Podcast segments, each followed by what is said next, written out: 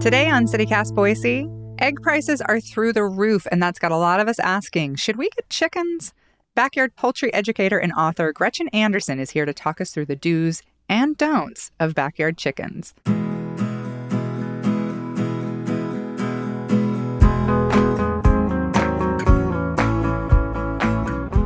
It's Wednesday, February 22nd. I'm Emma Arnold, and this is what Boise's talking about.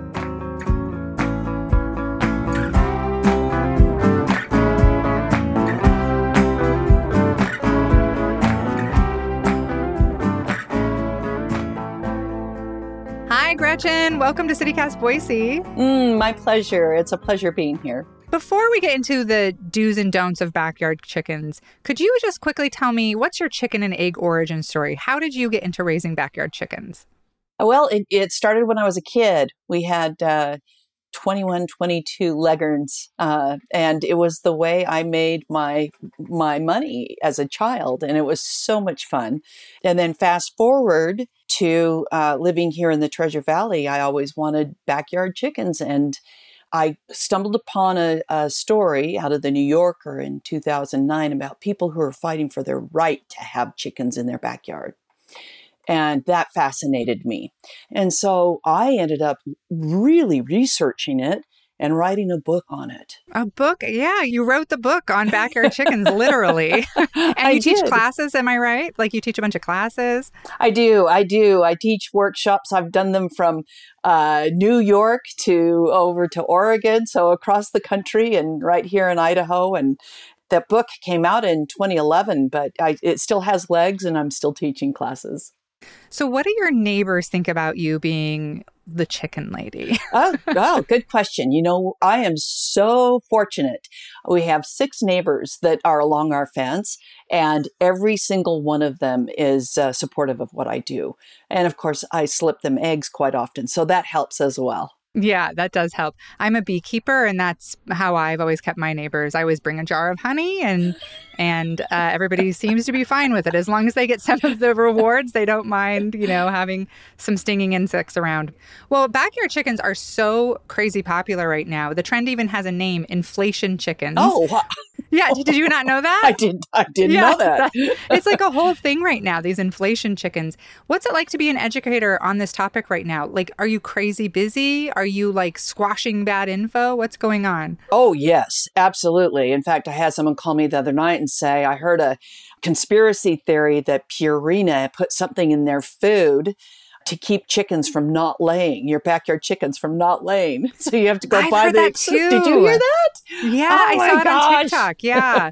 There's like a whole conspiracy that like um, certain feed stores are putting stuff in the chicken food so that your backyard chickens won't lay. So you have to buy store bought. So is that true? Is there any truth to that? No, uh-uh, there isn't any truth to that. And and I said to my sweet friend, I said I can explain it to you from a biological standpoint and a few other things, but no, it isn't. And in the winter times, if they don't get enough sunlight, and the biological thing is they need that sunlight to stimulate their pituitary gland, and then that tells their body to ovulate, which then they produce an egg. So they need like 12 to 14 hours of light every day to do that. So if you're not providing them supplemental light, they're going to shut down. they're going to say, we're not going to lay eggs until we get more sunlight. So it's nature. So have you been super busy? Are you teaching more classes than usual right now? I am. I am. Uh, I'll be teaching four classes here in the Treasure Valley all through the month of March and then right into April. And I generally teach a class for uh, community education because I'm a real fan of it. I know you are as well. I am my favorite. Yeah, absolutely.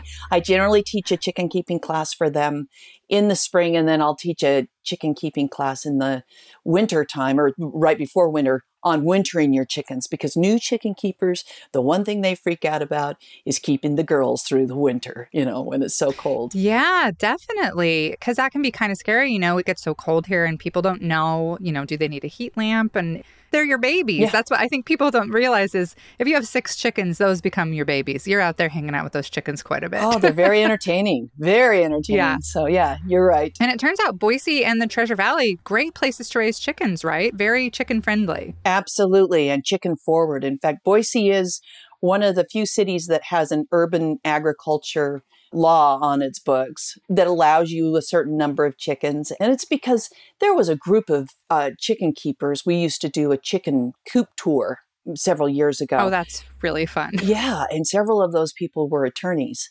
And so they got together and they crafted uh, this uh, proposal, this ordinance, and did a really good job with it. And it just sailed right through uh, the Boise uh, city planning and all that and, and was put into place.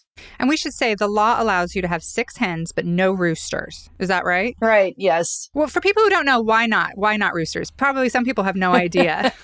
roosters are a cockadoodle don't, is what we call them. because roosters, it, it, and it stands to reason, roosters crow uh, morning, noon, and night, not just at sunrise, you know. And, and what they're doing, Emma, is essentially marking their territory they're saying, I'm here. These are my girls. Leave them alone. And so, you know, people don't want to have that noise all day long. However, I will argue that that's better noise than a barking dog all day long. Yeah, I, I would agree with that.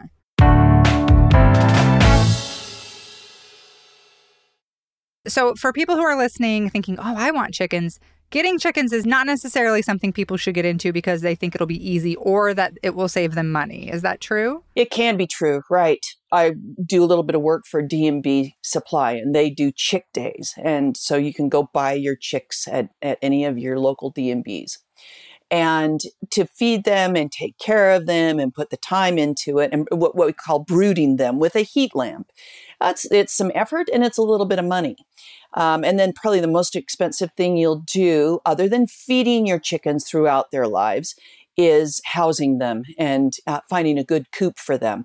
And what a lot of people don't even think about is there may be a coop already in your backyard, you're just not seeing it, right? Or the more inexpensive way to coop your chickens. Yeah, a little shed. They just need a little shelter and and something to keep them in at night so that they don't get eaten by raccoons or go. foxes. Um, so who should not get backyard chickens? Like what kind of person who is maybe listening right now is thinking, I want these, but like who do you recommend maybe shouldn't get chickens? You need some space for them. You know, you need a, a, a good uh, a good run and a good sized coop, depending on how many chickens you get. I don't think anybody in an apartment should have one. Although Emma they have chickens in New York, in New York apartments, but they have them, the coops actually up on top, up on the roofs. Oh, cool. Actually, that's great. Yeah. I love that. What should people's expectations be before getting into backyard chickens? And like what do they need to know about like the time and financial investment just a, as a starter? You know you can go out and you can buy a, a $20 bag of feed right for your chicken and it'll last you depending on how many chickens. It'll last you quite a while depending on how many you have. But if you free range your girls, if they are allowed to go through your backyard and eat bugs and, and greenery and foliage and that sort of thing, you're not going to spend as much on uh, feed. So it all depends on what your situation is. How much does it cost to get started with just a few chickens for someone? And if they need like a smaller run, what's like the initial investment? I would say you can plan on about $200 to begin with. And that's with chicks, and that's brooding them and then having a small place for them. But I think you could even get by with $200 worth of supplies to, to put a, a coop together. It's not that difficult. It needs to be a box that keeps them out of the wind, it keeps them secure from those raccoons. And in our climate, Emma, you need to have a two by four for a roost. You can't just put them on a dowel or some something you got out of your yard, a branch or something like that, because the girls need to be able to splay out their toes and bring their breast feathers down over their toes so that they don't get frostbite in the winter. That's yeah. a, that is that does happen here in Idaho. How many eggs can people expect a week? Like, let's say you have three chickens. How mm-hmm. many eggs could you expect? Well, uh, a healthy chicken in her first three years will lay an egg every 24 to 26 hours during peak season where they have enough light. So you can expect from one hen and a good laying hen, because there are some that aren't as good as others. Um, I would say five to six eggs a week from young hens. And how long? How long do they live? How long do oh, the chickens? Super good question. Chickens can live to be about fifteen years old.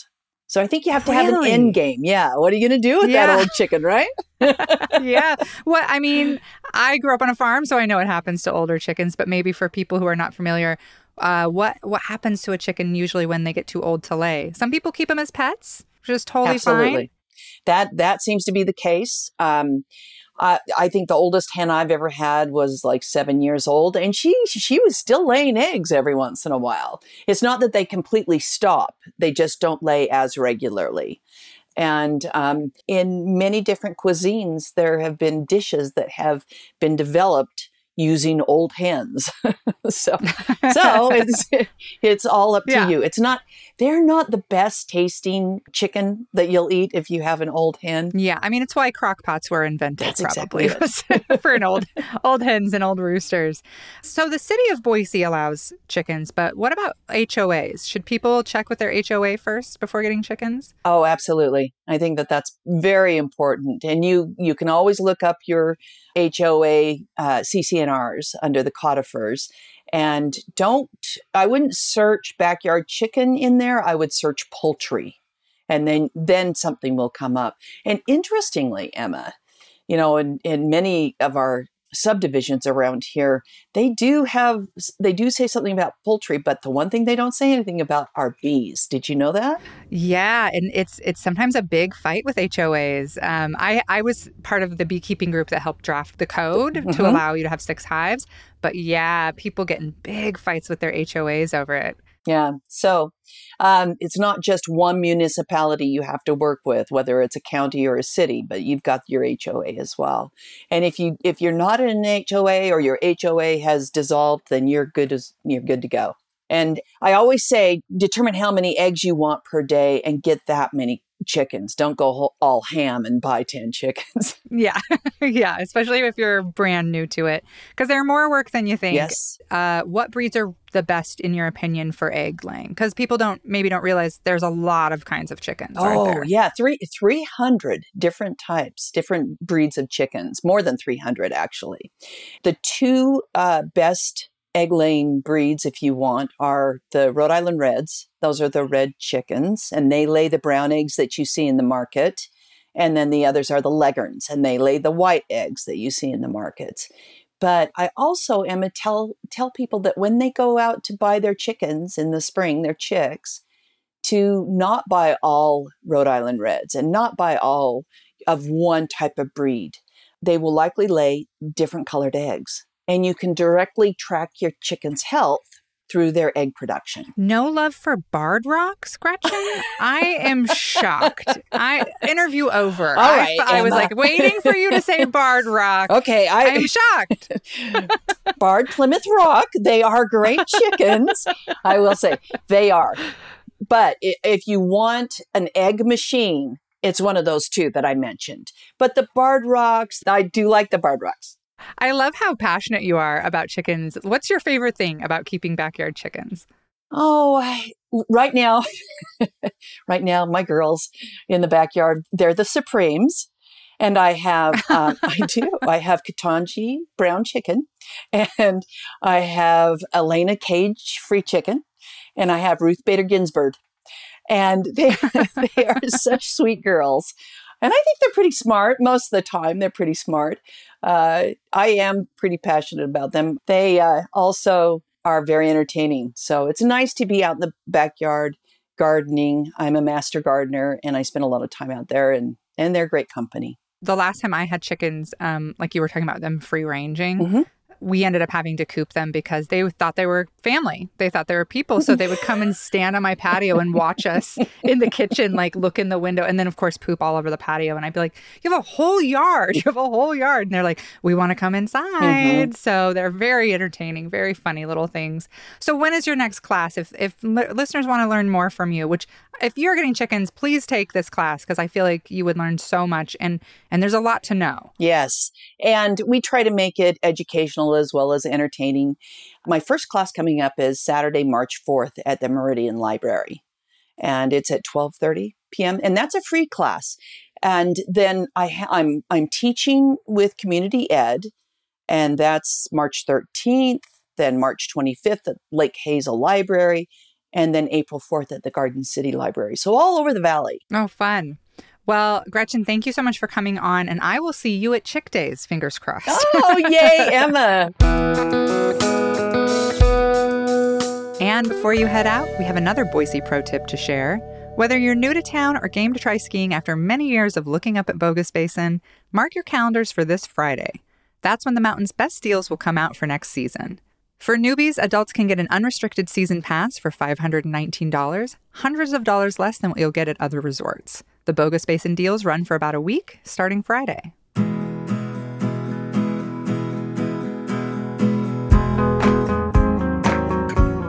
That's all for today here on CityCast Boise. If you enjoyed the show, why not tell a friend? Leave us a review and subscribe to our Hey Boise newsletter. We'll be back tomorrow morning with more local stories from around the city. Bye.